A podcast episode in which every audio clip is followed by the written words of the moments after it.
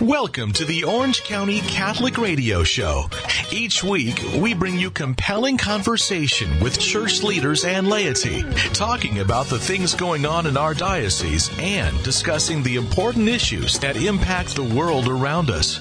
We're coming to you from our studios on the campus of Christ Cathedral in Garden Grove, where Catholic faith is crystal clear. Here now to introduce our guest and today's topic is your host, Rick Howick. And welcome to Orange County Catholic Radio. I'm Rick Howick, your host, and with me today is Bishop Timothy Freyer. Bishop, welcome to our program once again. Thank you, Rick. It's always a pleasure to be with you. It is always a pleasure to have you here as well, so thank you very much for coming in. Bishop, as we always do before we get started doing anything else, if you would be so kind as to lead us in a brief word of prayer, I'm sure our listening audience would be very thankful. Sure. In the name of the Father, and of the Son, and of the Holy Spirit. Amen. Heavenly Father, we thank you for the many blessings that you give to us, the gift of our life, which each second comes through your love and care and compassion for us, the gift of family and friends who are dear to us, the gift of our faith, which continues to give us hope despite whatever challenges we may experience, and the gift of this opportunity to be together to share our faith to grow in prayer and love of you. We ask that you send your Holy Spirit upon us, that everything we say and everything that is heard may be in accordance with your will. We ask this through Christ our Lord. In the name of the Father, and of the Son, and of the Holy Spirit. Amen. Now, you work with Bishop Vann. When you are engaged in all of the stuff that you do, you're usually doing a lot of official things, administrative things. People don't think about that, I think, as much as really happens for bishops. That's a true statement, isn't it? Sure, sure. So you have to divide that all up and you've got all sorts of things you're doing. Today I'm hoping we're going to be able to relax a little bit because we've gone through Lent and we are engaging now in Easter and what it is to experience Jesus Christ as our risen Lord and Savior. One of the things that I've engaged in my studies has been in the early church how tremendous the focus was on the resurrection of Jesus Christ. Everything else that he did was all important. Uh, his curing people, his miracles that he worked and, and prophecies that he fulfilled. But it was Jesus is Lord and he resurrected from the dead. That was the mantra, so to speak. That was it. How important would you say is it that the resurrection was a part of God's plan with this Christ event? If you follow what I'm saying here, because sure. Jesus could have just come. He could have come in any way he chose to, but he chose to come to live, to die, and then resurrect. Why is that so important? It's a great question. So, if Jesus had been born of Mary, like us in all things but sin, and was a fantastic teacher, and healed people and expelled demons. For many of the people, he would just be one of a long series of great prophets, witnesses to what would be the upcoming Messiah. And so it's through his death and resurrection that he manifests truly that he is God, that he is raised from the dead, and therefore gives us the promise of eternal life, that even the raising of Lazarus, you know, Lazarus still end up dying again. You know, it's yeah. not a, you know, without that resurrection promise of eternal life, we would be, you know, just bones in the grave, as Ezekiel speaks of, waiting for the day of the Lord. But this is when the gates of heaven flew open for the first time. So it's the pivotal moment of our salvation is this death and resurrection of Christ. So when we're going through Lent and we come through Holy Week and we, we that are focused on this resurrection of Jesus Christ from the grave. And we're sitting there, say, on Silent Saturday, on the Saturday before, and we're anticipating. The people that were there at the time, they weren't sure, were they? I mean, if we're being, without reading too much into it, if we're being, without maligning them at all, the, the fact that they had trouble believing the resurrection, I mean, they really weren't sure, doesn't it? Yes. So what do you think Jesus meant to them prior to his resurrection. And how do you think that must have changed for them when they first saw the, the burial shroud and then later encountered the resurrected Christ? How did that change, do you think, for them? I think initially they had hopes that he was the Messiah, even though their vision of what a Messiah would be was not what Jesus was. Their vision was a strong ruler, a mighty ruler, a military ruler, a rich person, and Jesus does not fulfill any of those preconceived ideas of a Messiah. Did not check any of those boxes, no. no, no, and and yet they still had hope as they got to see him, witness the miracles, hear the teaching that he could be the Messiah. But it wasn't until the resurrection that they were able to truly believe that this was Christ, this was the one to be the Savior of the world. Look at in John's Gospel the Easter Sunday account of the apostles in the upper room. They were in the upper room for out of fear, Yes, fear that what had happened to Jesus may happen to them.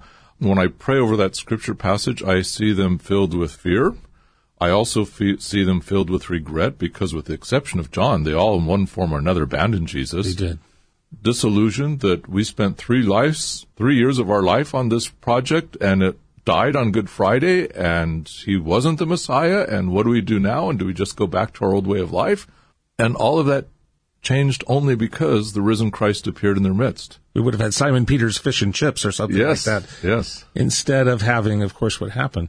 So on that that silent Saturday and the before they actually discovered the empty tomb, they had been changed by his words. They had seen that he had done all these things, kind of like what he warns the disciples of of John the Baptist when they come calling on him and ask, "Are you the one?" Yes. Or should we look for another? And he says, "What do you see?" Right. there's a part of me that has to ask the question was the resurrection necessary for them to see it or not i, I guess i'd have to, to, to answer my own question by saying it had to be or we wouldn't have had it but are we really th- that much in need of that kind of a of a reassurance I I guess I go back to how did we how did we discover the Gospels? The very first thing we have is the resurrection account, but then Mark comes first. It's mostly a history and it's a uh, a miracle set of miracle Miracle stories. stories. We then have someone who brought in the, the stump speech. Someone had been keeping Yes. notes, and so we get Matthew and, and, and Luke with all of the sayings that get added in because those were very very important. That was also why he came. Right. So he didn't just come for the resurrection, he came for all of that as well. They had all of that.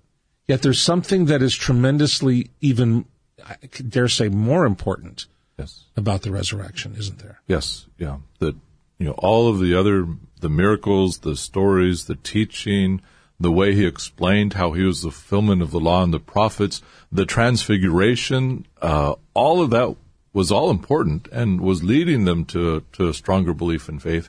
But again, without the resurrection, where would our salvation be? And it raises an interesting question. He resurrected from the dead, and yet he didn't go to the top of the temple and show himself to everybody and say, I am he, worship me. Why do you think he, he didn't right away demonstrate to the world that he is the risen Messiah? Say the day of, of Easter. Why do you think he didn't do that? I think part of it is, and we, we see him say this a number of different times, you know, you're only chasing me because of the signs and wonders or because your belly is being filled by the miraculous multiplication of, of meals. You want a bread That- king. Yes. And, and he wanted true faith in him, not faith because he's the newest miracle worker or, you know, okay, his miracle is greater than the others. Look, he's up on top of the temple and he's got this glorified body. Wow. He's, he wants true conversion of heart, I think.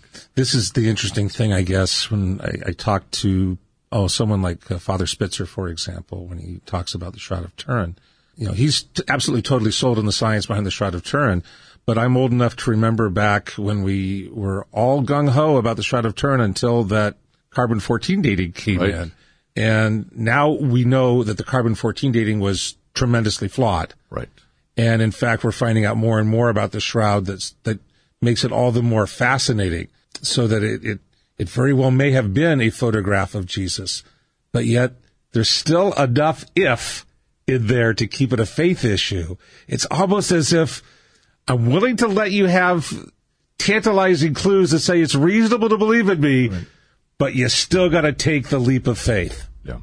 And, and I think as frustrating as it sometimes is, that if God prov- provided such a preponderance of evidence that there's no other way for us to believe or believe anything else than Jesus was God, then God, in effect, has taken away our free will. And God is so, so respectful of our free will that He would never want to push us to the point where we really can't freely choose to believe. And I know sometimes I wish God wouldn't give certain people free will because I want them to do what I want. Uh, but I've got I've got uh, teenage and twenty year old children. I understand this. yes, yes.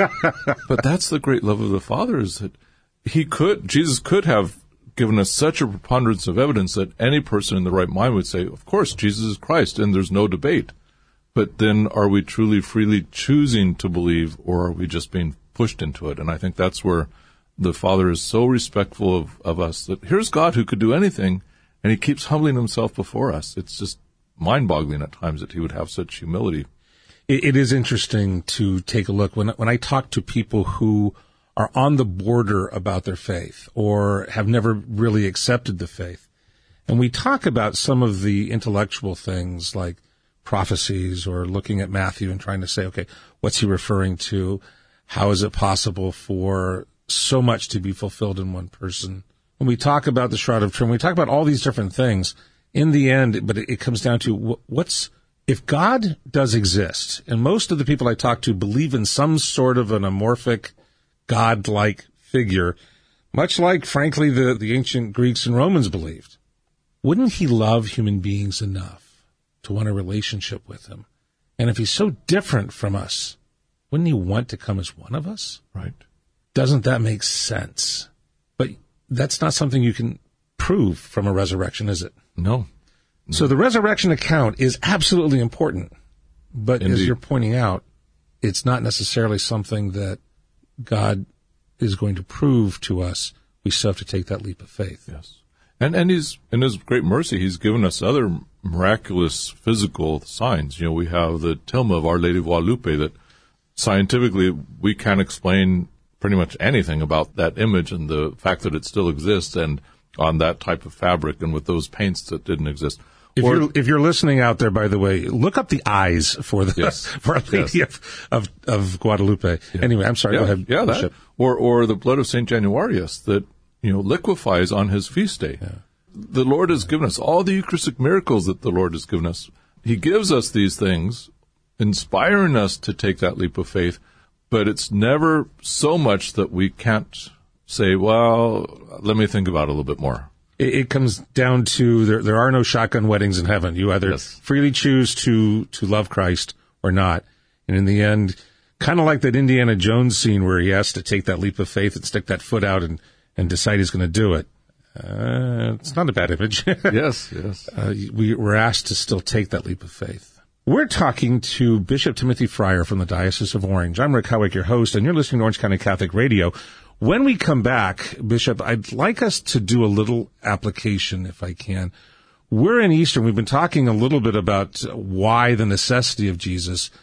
I want to ask, especially during this season where it's been so hard with all the COVID stuff and everything else, all the dying, all the sickness, why this is so important to us, the resurrection of Jesus Christ.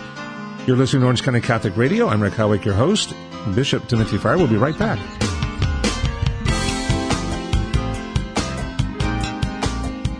Reflections from Father Al Baca, Director for Evangelization and Faith Formation in the Diocese of Orange, California.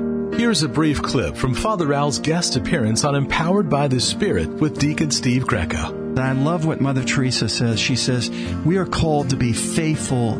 We are not called to be successful. It is Jesus that gives us the success. Right. She told me that. I met her once and Oh, wow. and she said that to me. So that really resonates with me. Yeah. Oh, that's fantastic. Yeah. Tell us more about that. That was uh, back when I was a seminarian for the Diocese of Orange, and she came to Long Beach to do a prayer, a, a rosary rally. Wow. And it was packed, of course, and she talked about abortion and life, and it was beautiful, and having confidence in, in the Mother of God. And afterwards, the seminarians, we had a, a moment to come in and just say hello to her.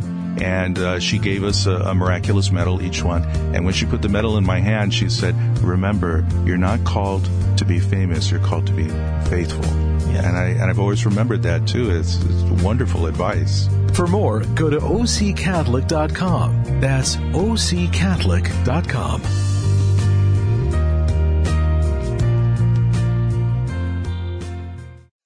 We need Catholic radio because we need the voice of the church in the public forum.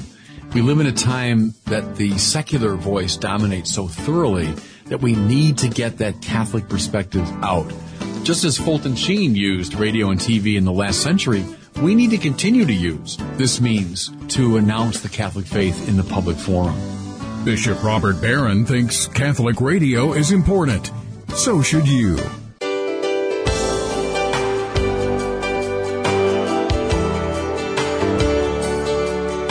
Welcome back to Orange County Catholic Radio. I'm Rick Howick, your host.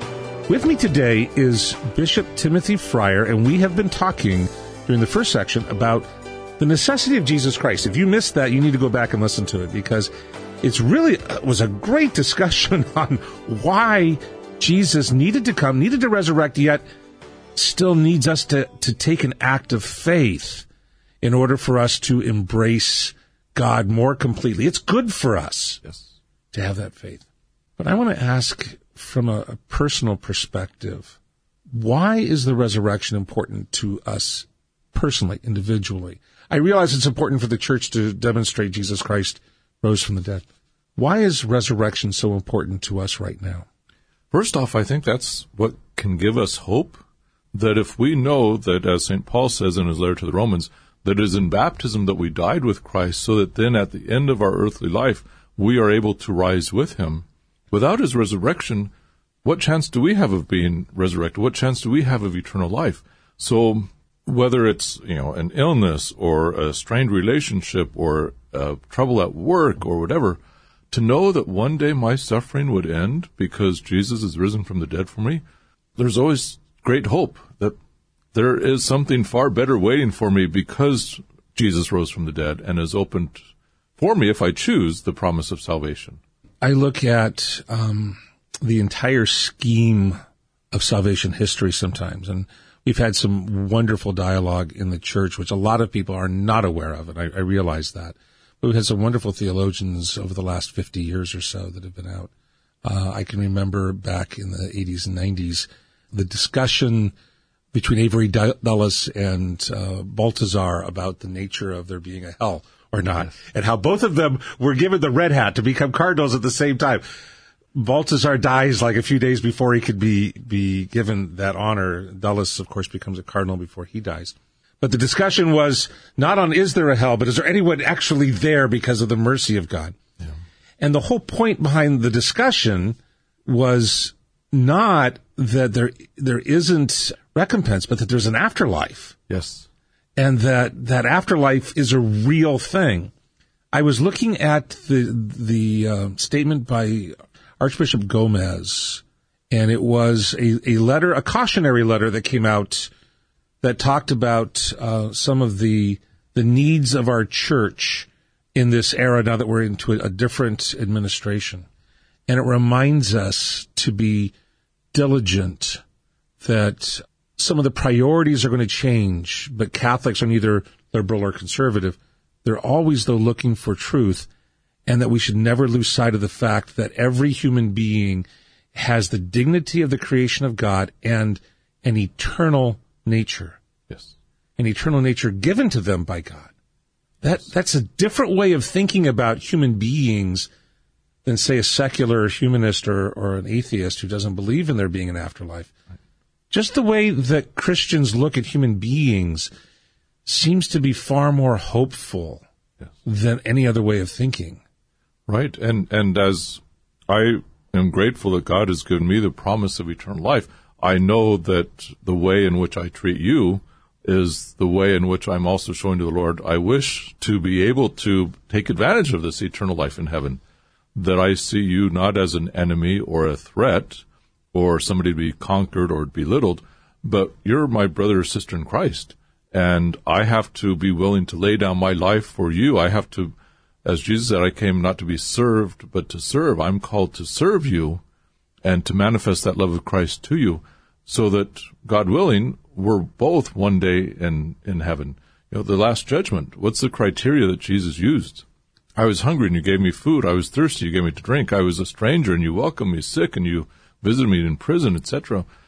If we got, if that's our final exam and we got the questions already in advance, I love that seems to- analogy. yeah, it, it seems to me that the Lord is saying this promise of eternal life given to us through the resurrection of Christ isn't just a given, but rather we freely assent to it by the many decisions that we make during the course of a day as we relate to the Lord Himself in prayer, as we use our time in prayer, as we use our gifts and talents, and as we are serving one another and viewing one another not as the enemy, but as the brother and sister, which is not easy at times, but it's our call as Christians.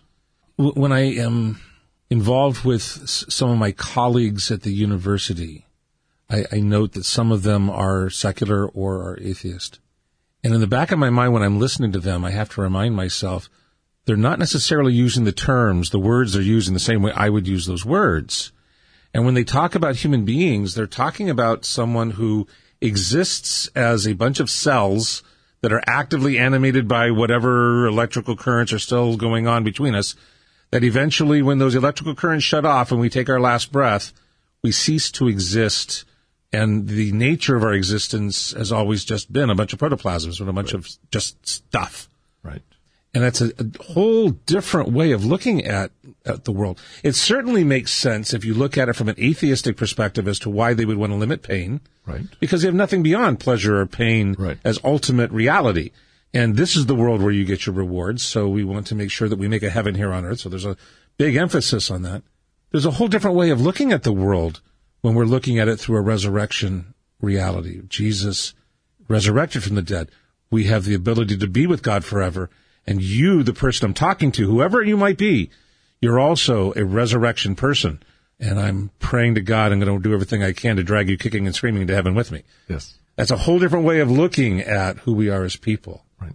And as Christians, when we're looking at our world around us, there's so many things that are going on that are awful. I mean, Belarus right now has horrible things going on. Uh, there's terrible things going on in China with the Uyghurs and all of the problems we have with uh, immigration and and stress at the border. In the end, though, what we're looking at is not just this life. We're looking at each one of the people around us as you are my brother and sister. Yes. And when we're looking at this life, it isn't just about this life. In fact, our main goal isn't really this physical life, though it's part of it. And as you were describing, Rick, you know, those atheists or those secular humanists, if I had that frame of reference, I would find myself incredibly depressed because Yes. I would just be overwhelmed by the problems of the world. You you mentioned just you know three of dozens that that exist at any given moment, and and then you add the personal problems and the challenges and like. Is this all there is? You know, yes, this world is good. Yes, it's beautiful. There's a beautiful sunset, etc. But if in the end this is it, I just think I'd be depressed. I don't know if I'd get out of bed in the morning. you know, Or I would be a hedonist and try not to think about it. Right. I'd retire at 45 and with as many toys as possible. Right. And as much money as I possibly could. right? Instead of looking forward to a, long career into 75, 80. Although, what's your mandatory retirement? 75. 75. Okay. Well, the, the Pope doesn't have to retire though, so we'll still hold out hope for you. Yes. And with that, if that's all there is and you want to be a hedonist, who would care about living to be 75 or 80? You know, wouldn't you just go wild? And if you die at 30, you die young. And I think that as, as there's been an increase in secular humanism or lack of faith in society, you notice as that's increased over the years that the mental health has decreased? Yeah. Suicides have increased, chemical alcohol abuse. That mindset is, without the resurrection of Christ, it makes perfect sense why people are more depressed, more sad, you know, more isolated, and, and committing suicide. It, it's, it just shows again that faith in Christ brings us that hope that permeates everything that we're doing and experiencing in our life. I was reading an article not long ago about um, how certain forms of psychology can almost become like a, a mythical religion for some people. And th- this is not in any way to denigrate the the really truly great value of psychology and psychiatry, but there are some people who will sometimes turn to self help or or feel good philosophies, which haven't really helped us. No. Our society is worse and worse, not better and better, despite the fact that we have far more of these books out there, Right. far more practitioners out there, far more people that are trying to help from a secular perspective. in those helping professions, all of which are important. But if you take away that supernatural, Jesus Christ came to demonstrate that we're all children of God with an eternal soul, and we are going to engage that one way or the other in the afterlife. Yes. The world is so much less. Right. And and the whole concept of redemptive suffering.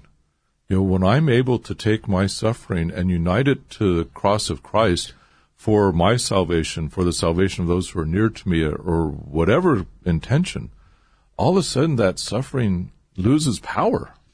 I remember looking at John Paul II, and he had, of course, talked in one of his major encyclicals uh, about the value of suffering, and then he goes through the end of his life in such a dramatic suffering and just being at the window, barely not able to talk, drooling, and yet willing to show people that there's value in human life and there's value in the people who care for those lives. Right. That if I were a secular humanist, I would almost say that's an evil. Yes. But from a Christian perspective, far from it, we are able to better identify with the sufferings of other humans and in the end also, therefore, the sufferings of Jesus Christ himself on the cross. Yes. And there were a number of people that were saying, you know, he, he should, John Paul should resign. You know, he should resign. He needs to go and be, you know, put away someplace. You know, and the story is told that John Paul was aware of that and said, no, I need to model how to die gracefully and naturally because he saw the threat against the elderly and the infirm. And he wanted to show that there's dignity and there's great value in that redemptive suffering. So he freely choose chose to what some would say humiliate himself, but I would well, say truly humbled was. himself. Humbled, humiliate. He did. He was willing to do that. And we go back to so for what cause, for what value? If you're if you don't believe that there's anything beyond this, then there was no value in it. And it was a waste of time and a waste of suffering. He should have had euthanasia done to him a long time ago. Right. But if there is a life after this death, and if Jesus Christ really rose from the grave, and if we hold to that, we are given the promise that God will be faithful and resurrect us as well. Yes. And if we have loved, even at the last moment, that's something that people forget. You can be a last moment saint. Yes. It's harder in some ways. Because what are the odds? You know, be careful of yeah. the odds. But look at the good thief on Good Friday. Absolutely. Perfect example. He stole heaven, as they yes. say. So when we're looking at the resurrection itself of Jesus Christ at Easter, we're looking at living a life that truly reframes how we see our fellow human, how we see the meaning of life, how we see what our goals are, how we see what it is to be successful. All of a sudden, it's not he who dies with the most toys wins. Yes, exactly. It's about how do we change everything and yet find far more meaning.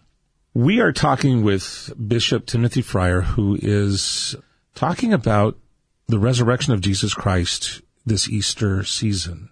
And we have been talking in the first section about why Jesus needed to resurrect.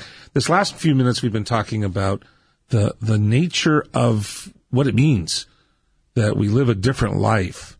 When we come back, I want to talk a little bit more from a practical perspective. There are so many people who have suffered recently. What does the resurrection mean for those who are grieving, those who are sick, and those who are dying? You're listening to Orange County Catholic Radio, and we will be right back. Creating powerful moments on Orange County Catholic Radio. Here's host Rick Howick. I can tell you a, a story about a, a, guy who was at a parish I used to attend back in Hemet. His name was Jerry. And Jerry was confined to a wheelchair. He was in his 80s. He couldn't talk anymore. He was a Baptist who had been married to his wife who was Catholic, and they had an agreement that he would take her and the children to the Catholic Mass, and then he would go on Wednesday nights to a Bible study for the Baptists.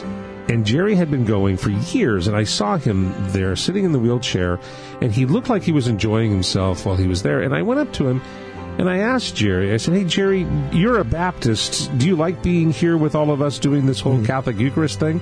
And he nodded his head enthusiastically and smiled at me. And I said, Well, Jerry, if you ever want to become a Catholic, let me know. And he nodded his head. Mm-hmm. And I said, Jerry, does, are you saying you'd like to become a Catholic? And he mm-hmm. nodded his head and began to cry. And I looked at his wife, who looked at me with these shocked eyes. I said, Have you ever asked him? I said, Not in years. And she came back with him the next week and signed me up as his sponsor, and he wanted to go through an abbreviated version of mm-hmm. RCIA.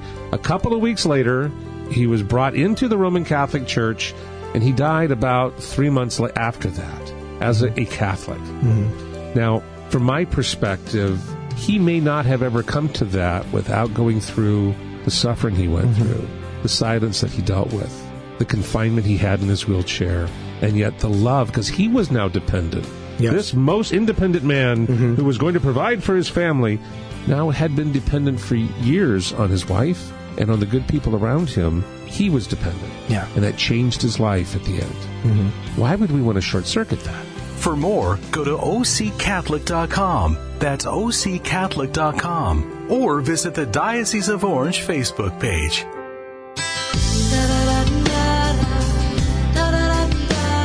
Welcome back to Orange County Catholic Radio, coming to you high atop the Tower of Hope, where Catholic faith is crystal clear. And especially so today. We have Bishop Timothy Freyer with us, and we are talking about the resurrection of Jesus Christ. And we have been talking about it from both a theological perspective and from a, a, a lived reality. I want to talk a little bit more about what the resurrection of Jesus Christ means to us personally there are a lot of people out there who are not Christian who are listening. There are a lot of people who are former Catholics who are listening. And yet this is a time when a lot of people are paying attention because we've had so much death and so much sickness and so much fear and grieving.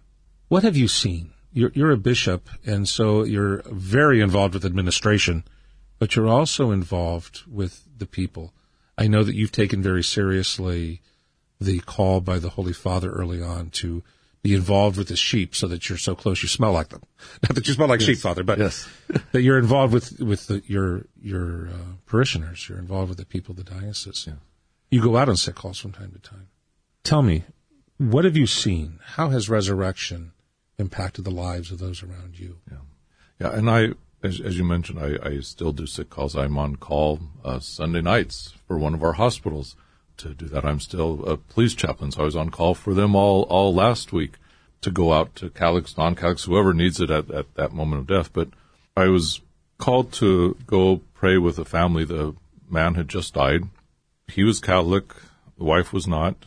And I just started praying the prayers that one would pray and get to the 23rd Psalm. And this woman who was just devastated stops and she said, How did you know that was my favorite Bible verse? You know, the 23rd Psalm, the Lord is my shepherd, there's nothing I shall want. Fresh and green are the pastures where he gives me repose. He spreads a banquet before me in the sight of my enemies. My cup overflows. And I said, I had no idea. And she said, but, but you had to have known. And I said, I have, I've never met you. I have no idea. I said, that's how the Lord works. And- God did. Yes. yeah. And, and that, that 23rd Psalm, which gives us all of these imageries of what heaven will be, is what was able to console her. That it wasn't anything I did other than pray the 23rd Psalm. And we didn't get to the rest of the prayers because she was so wanting to talk about that and faith and that that's what could help her through that dark moment of just seeing her husband die was knowing that one day she could be with him at that heavenly banquet. That's the resurrection. That's how I've seen over and over again. I've in January, I think every patient I saw was COVID, you know, and COVID Yeah. is a horrible way to die. yes, And the way that we've had to deal with it has been a very lonely way to die Yes. for most of them. yes, and and talking with you know the ones that are able to talk that were on a ventilator, you know, and just the labored you know discussions. Just it's so hard to even with the oxygen to get a few words out, but the consolation that comes to know that Christ died for them in this moment, knowing everything that they had done up until that point that they were going to go to confession or receive the anointing or both, that the Lord died and rose for me. And, and you could just see their eyes start to get a glimmer of hope because frequently seeing patients who are in the hospital with COVID, other patients, yes, sad, depressed, wanting to get out as quickly as possible. But there's a level of fear that I don't know if I'm going to make it out of this hospital Yeah. that's there with COVID. And as we start speaking of the Lord's love manifest in Christ and his death and resurrection, you know, the tears are flowing, the sense of hope is restored. And I've just found, you know, especially this, this year of, of the pandemic, that people are hungering for that hope that, that only comes through Christ and only become came because he rose from the dead. I've spoken with other priests as well who said that people are just hungering for something to hold on to. Maybe they haven't had COVID, maybe their family members haven't, but they've lost their job or, or they're feeling like they're under house arrest because they're afraid to go out, especially a lot of our elderly folks. Yes. And there's that hunger. Help me to get through this. Help me to, to know that I have something to look forward to. And it's not about going out to eat again or it's not about going to Disneyland. There's a hunger of something greater on social media, on my, especially on my Instagram account, which is where the more younger crowd hang out. A lot of them have reached out to me through, you know, private messaging or whatever, just asking questions because I think it's the first time some of these people in their twenties realize that they could die. And so they're asking, Yeah. how do I come back to church? What does it mean to believe in Jesus? What really happens at the Mass? What really happens after we die? Well, see, in talking to a bishop, sorry, but you're the real deal. Yes. So Yeah. if you're going to ask a question, you're going to hope for the answer. Right. And a lot of these kids, I, I think, and this is something that I've, I've noted teaching for a while, they've been sanitized from death. Yes. If you look back a hundred years ago, so your, your grandparents perhaps, they would have seen dead people. They would have seen people who were, who were, had died at home a lot instead of in the hospital, which means they would be in the bed and people would come and say goodbye. Yeah.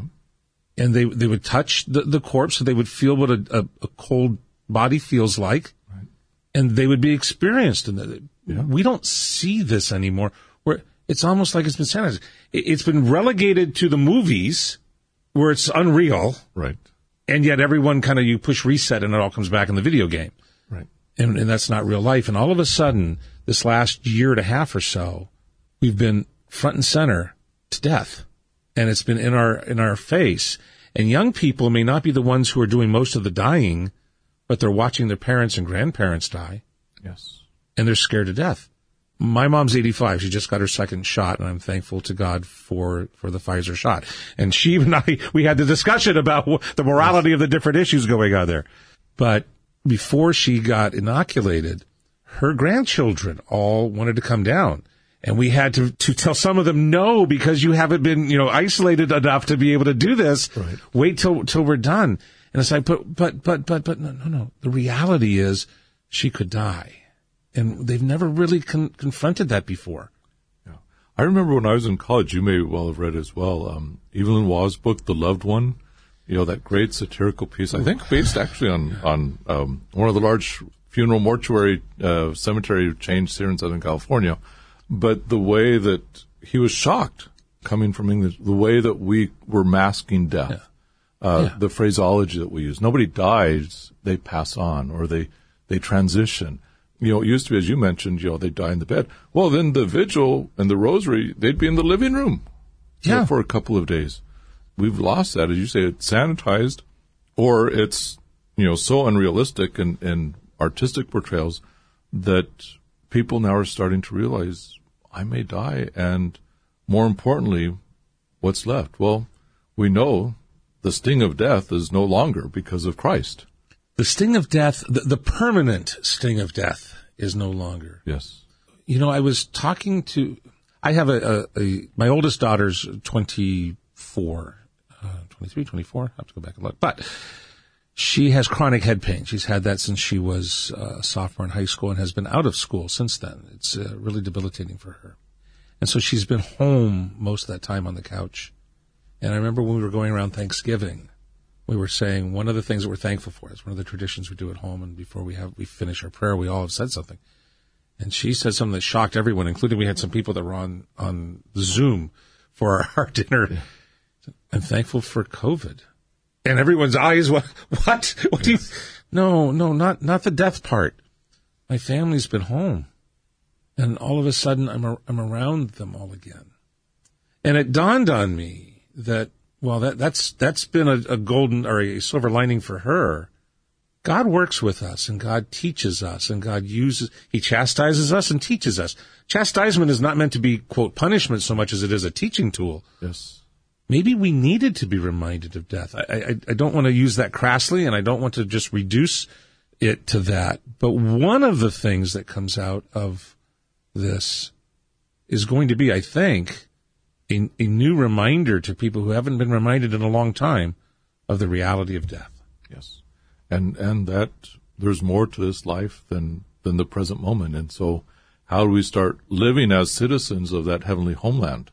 And how do we start focusing our priorities based upon that? When Jesus, you know, is preparing for for his death and resurrection and is preparing the apostles, you know, one of the things I've thought about is if I was told I had two weeks to live, what would I do different these two weeks? Who would I call and maybe apologize to? Who would I call and say, sorry, I haven't reached out to you for a while? How would I change the way I'm relating to other people? How would my prayer life be different? Shouldn't that be how I'm framing every day? If, if I'm really striving to be that citizen of heavenly homeland? And there has been a real life lesson in this yes. that for people, I remember listening to Patrick Madrid on the show and he was saying, he, he was talking once about a family and he was shaken by his story. He normally will be very kind of glib in what he talks about, but he was saying, I said hello to this person on Sunday and I got a call Tuesday that he was dead. Uh, that he came down with COVID Sunday night and he went in Monday morning and by Tuesday he was dying. And this is, that's been the reality for COVID. It's, it's been unfortunately the mostly the reality for people who are over 65 and 70, but this young man was in his 50s. Right. And those of us in our 50s who have comorbidities like being overweight or whatever it might be, we've had to really look again at what if I only have a, a, a I better get back to confession quick. yes. Yes. And and for younger people, it may not be COVID. It may be you're walking down the street and you're hit by a drunk driver. Yeah. It may be that you're on a skateboard and you fall off and crack your head. You know, we, we see all of those types of, of deaths too. So, you know, it's a reminder to us that through Jesus' death and resurrection, we have a great promise waiting for us. The question is, do we want to take advantage of it? Do we wish to accept it? And if so, what are we going to do to demonstrate to the Father that, yes, I would like to receive this great gift of salvation? Because that really comes down to, okay, how do I take advantage of it? Which is kind of where I want to go when we come back. But it's like, as you put, Matthew 25, that final exam question, when I was hungry, did you feed me? When I was thirsty, did you give me drink? It's not about, did you have faith in me? That's not the question. He doesn't ever ask that. He never asked, did you have the correct faith or did, he, ha- he doesn't even ask the good things that you did that might have been holy in preparing yourself. Like how many rosaries did you do? Or how many, how many, how much Eucharist did you take? Once you had all that and all that preparation, did you just grow fat on it? Or did you do something with it? Did you feed those who were hungry? Did you help those who were in need? It's about faith and follow through. Yes. He came not to just give a mental idea. He came to be a real living, breathing human being, and he really resurrected from the dead. Yes. It wasn't just a, a mirage. I know that there are some theologies that were very popular in the 70s and 80s about those kinds of. Thankfully, those days have passed. Yes, they have. There's some people who, I think, anyway. But Jesus really rose from the dead. Yes. And he's really waiting for us to embrace that resurrection as well. So, Bishop, when we come back, what I'd like to do is to talk about, okay, how are we to respond? We've got this resurrected Jesus standing in front of us, and I think some of us who who've grown up as Christians, we've almost been inoculated to what it really means. And I, I think we need to re-examine that. When we come back, I'm going to ask you that question. You're listening to Orange County Catholic Radio. I'm Rick Howick, your host. With me today is Bishop Timothy Freyer from the Diocese of Orange and when we come back, we're going to continue discussion about the resurrected Jesus.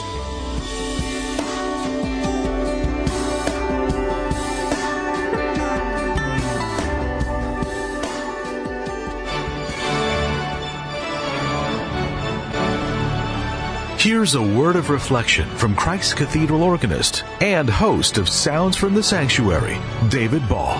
In St. Louis, there used to be these sort of clubs for Eucharistic adoration. It was really people watching the church all night. Each person would take an hour with the Blessed Sacrament exposed. My parents, we, we used to do this a couple times, and so I remember going to St. Gabriel, the Archangel in South St. Louis. It would be one in the morning, and you'd knock on the door, and the one person who was scheduled for that hour would come out, look through a little peephole, let you in, and then you'd lock yourself in the church for an hour of stillness and meditation and prayer and whatever. And as a kid, it was interesting. It just introduced the idea of stillness to me at a young age. Catch Sounds from the Sanctuary Saturday nights at 10 on Relevant Radio or find the podcast at occatholic.com.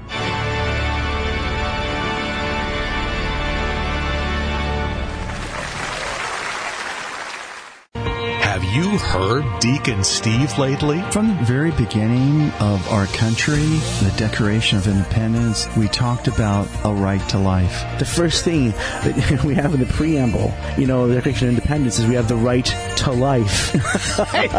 Isn't that interesting? One. The most American thing we can do is supporting life. Catch Empowered by the Spirit with Deacon Steve Greco. Sundays at 12 noon, right here on Relevant Radio. And welcome back to Orange County Catholic Radio. I'm Rick Howick, your host, and with me today is Bishop Timothy Freyer. And before we do anything else, and before I forget later on in the show, I want to thank you again, Bishop, for coming and for being with us. You have come many times to talk about a number of different things, often of a pastoral nature or why we have to shut down the diocese, not, shut it down, but why we had to curtail a lot of what we did in order for us to be safer and all sorts of things that are not as pleasant. I have had a very good time just talking about Jesus Christ and what it means to be resurrected. Thank you for letting me have that. Thank you for letting our audience have that. Thank you for coming. It's my pleasure. And, and uh, how could you not enjoy talking about Jesus Christ? I mean, that, it's a, a, pleasure for me as well. I mean, this is always great. It's good news. And so ch- talking about good news is always energizing to me. We're going to leave you with an upper for your next yes. meeting, wherever you go to yes. after this. With that in mind, we have been talking about the theology of Jesus. We've talked about the lived reality of Jesus. We've talked about people who you've encountered who've had to contemplate the resurrected Jesus in their lives, especially when they're grieving or when they are thinking about death. Let's assume for a moment that some people who are listening are all of a sudden really asking the question and answering the question, I do believe in Jesus. I do believe he resurrected from the dead now what? if this were the year 34 and you were just hearing this for the first time in, in Ephesus, Turkey, what should you do? First off, I think that you hear it for the first time and you come to believe it, which is wonderful. But the caution is it's not a mental exercise. It's not a body of intellectual work to memorize. It's a relationship with a person of Jesus Christ. So I think the most important thing is to Yes, believe, and then continue to build that relationship with Jesus Christ, which happens through prayer. Any form of prayer a person chooses, you know, it, it's to me, it's like a couple who's madly in love. Where do you want to go to dinner? And what's the response? I don't care. I just want to be with you. Yeah. You know, the Lord is madly in love with us. He doesn't care if you're reading the Bible, if you're praying the rosary, if you're just telling about your day, but to make sure that you're having that personal time with Jesus. That's the first step. And I've told people put it in your calendar as if it's an appointment with the reminder that goes off a few minutes before because habits aren't always yeah. easy to start. And, you know, the best intentions are great, but practically when, where, and how will you, you're going to pray. Put that in first. Find that place to pray where you're least distracted. There's always going to be distractions. Realize that you could turn your phone off for 15 minutes and the world won't come crashing down and then build up to a half hour or an hour. Uh, so I think First off is always remembering that it's not a body of knowledge. There are a lot of people that have no faith that know far more than I do about theology, but it's about the faith which comes from the relationship with Jesus Christ through that, that prayer, through that attendance of, of Mass weekly or, or every day or a few days a week if possible. It's receiving God's manifest love in the sacrament of confession or penance or reconciliation. So I think that's first is to keep ourselves focused in that relationship because – Without Christ, I can do nothing.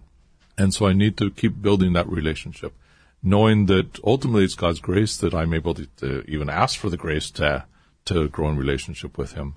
But then once I do that, the next step I think is what you've received as a gift, give as a gift. So the next step that the Lord would ask of me is to share my faith with other people. I don't have to browbeat them, but if somebody comes to me on Monday at work, hey, how was your weekend? It was really good. You know, I was at Mass yesterday, and when the priest said this, it, it really struck my heart. Subtle, but you're, you're opening the door to a conversation. If you ask a person, hey, how was your weekend? They, oh, it's really bad. You know, I just had a terrible fight with, with my family yet last night. I'm really sorry. You know, would you like to pray for your family that God give you peace right now? Again, just subtle ways. And then as those relationships are built and trust is built, then I think we begin the conversations about theology and relationship. But, you know, to be inviting people to mass with you, being inviting people to pray with you, I think that that's what the Lord is expecting. He commissioned the church to be witnesses, to go out. It wasn't to just be, oh, you've seen me risen from the dead, you know, just go ahead and glory in that for the rest of your lives. No, the call was through Pentecost especially, go out and, and bring this good news to everybody. You know, it's always struck me as when we were talking in the very first um, 15 minutes of this show, I, I brought up that he, he didn't at the resurrection on the on Easter day go to the top of the temple and tell everyone, "I have resurrected from the dead. Here I am." And one of the things that we're reminded of when Paul starts writing and talking about the body of Christ, the body of Christ, chapter 12 of Romans or chapter 12 of 1 Corinthians, or Ephesians chapter four, that you're the, you know, the sinews behind that body. The body of Christ isn't just the church coming back. It's a reminder that you're a representative of Christ to the people around you. Yes. So as you just said, one of the things, Jesus will fill you. Now, fill others with what's been given you. Yes. Because collectively, we are that body of Christ. And for a very good set of reasons, Jesus didn't want to be the one to go out there and tell everyone. He wanted to empower the human beings he, that God created. He wanted to empower them to go out, to be transformed, to love, and to spread that love, both in what they do and what they say. And I think that for a variety of reasons, we've been too timid in speaking as individuals and, and as a as a body, as a Catholic Thank you church. for saying that. We have been almost too tamed. Yes. And I think we need to rediscover our voice because if I really love a person, what do I want for them? I want them to be in heaven. Yeah. And so what benefit it does does it for that person if instead of speaking faith to them and helping them to see the error of their ways or helping to see how they can more fully live as Christ would ask, that I'm just a nice guy and, and I choose not to engage that.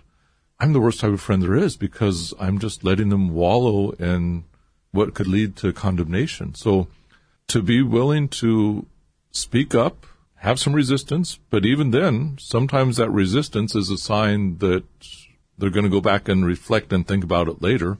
But Jesus was not crucified for being a nice guy. Jesus loved No. the people so much he was willing to have some pretty heated discussions Yes, he was. because he loved them and he wanted salvation for them. And if we're following Jesus, should we not also sometimes risk getting some people a little bit irritated? We don't have to be obnoxious. I'm not saying that No. or browbeat, but we need to be speaking more strongly about our faith in the public square. We have a number of, of issues that have developed over the last several years that I don't want to go into great detail right now. But a lot of them center around the nature of a human being, the nature of a man, the nature of a woman, the nature of a marriage, the nature of. And what they all have in common is that you've taken Jesus and a resurrection human, a resurrected human out of it. And you've left it with only the protoplasm, only the body. And if it's only the body, there's a lot you can say about it that's going to be very different. So this is something that we have to remind ourselves. We're no longer in the 1940s where everyone is basically a polite Christian, even if they're not. Right. They all pretend to be and they all go to church and they all, we're now in the 21st century where the world is primarily secular with some Christians still here.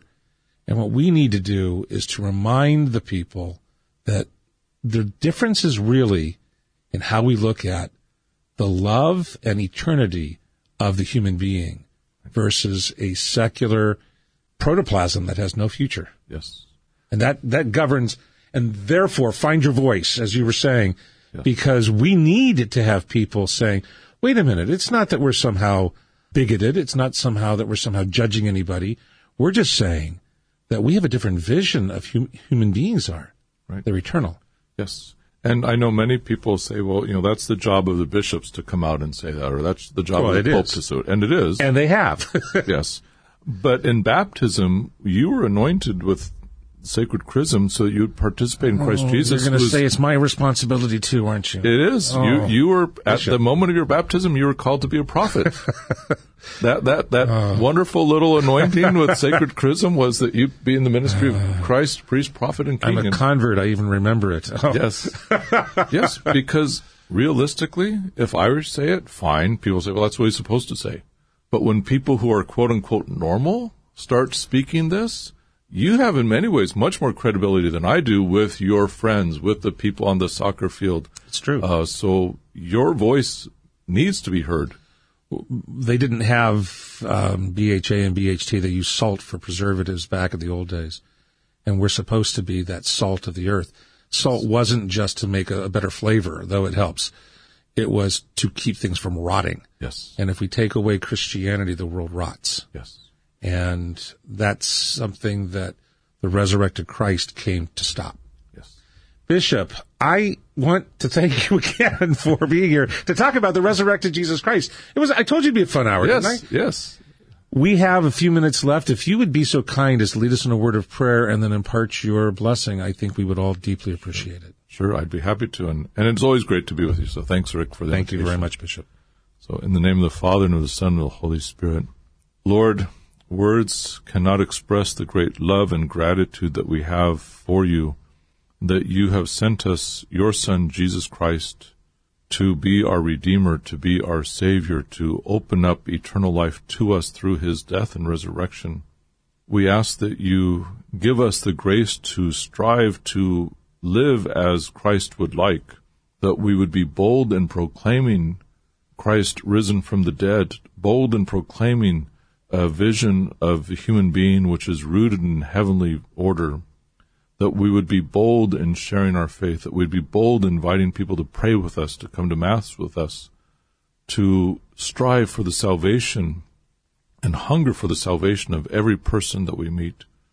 Give us the Holy Spirit, fill us with that courage that we may need to do just that.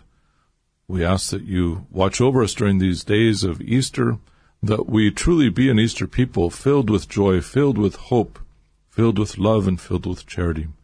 And may Almighty God bless you, the Father, and the Son, and the Holy Spirit. Amen. Bishop, thank you very much. Happy Easter. Thank you. Same to you. Thank you. You're listening to Orange County Catholic Radio. With me today has been Bishop Timothy Freyer. And if you would like to share this podcast with anybody else around, you can go to occatholic.com. And at occatholic.com, if you go to the radio tab, you will find a number of the radio programs we produce here. The flagship radio program is, of course, Orange County Catholic Radio, and you can find this podcast there. I'm Rick Howick, your host. On behalf of all of us at Orange County Catholic Radio, happy Easter, and we will see you again next week.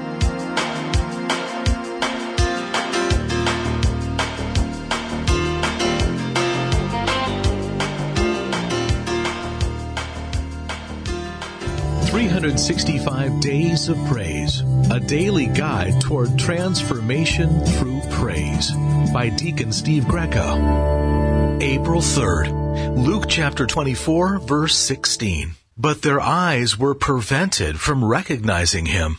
When we have sin in our lives, or haven't been given the grace to behold the presence of the Lord, we are veiled from the spiritual truths that surround us.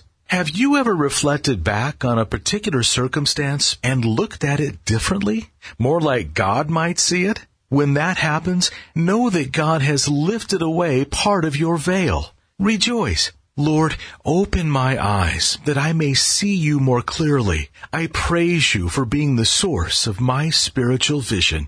When you pray, do you see with Christ's vision or your own? What clouds your vision of His truth and light? 365 Days of Praise, a daily guide toward transformation through praise by Deacon Steve Greco. 365 Days of Praise is available now on Amazon Books or at spiritfilledhearts.org. That's spiritfilledhearts.org.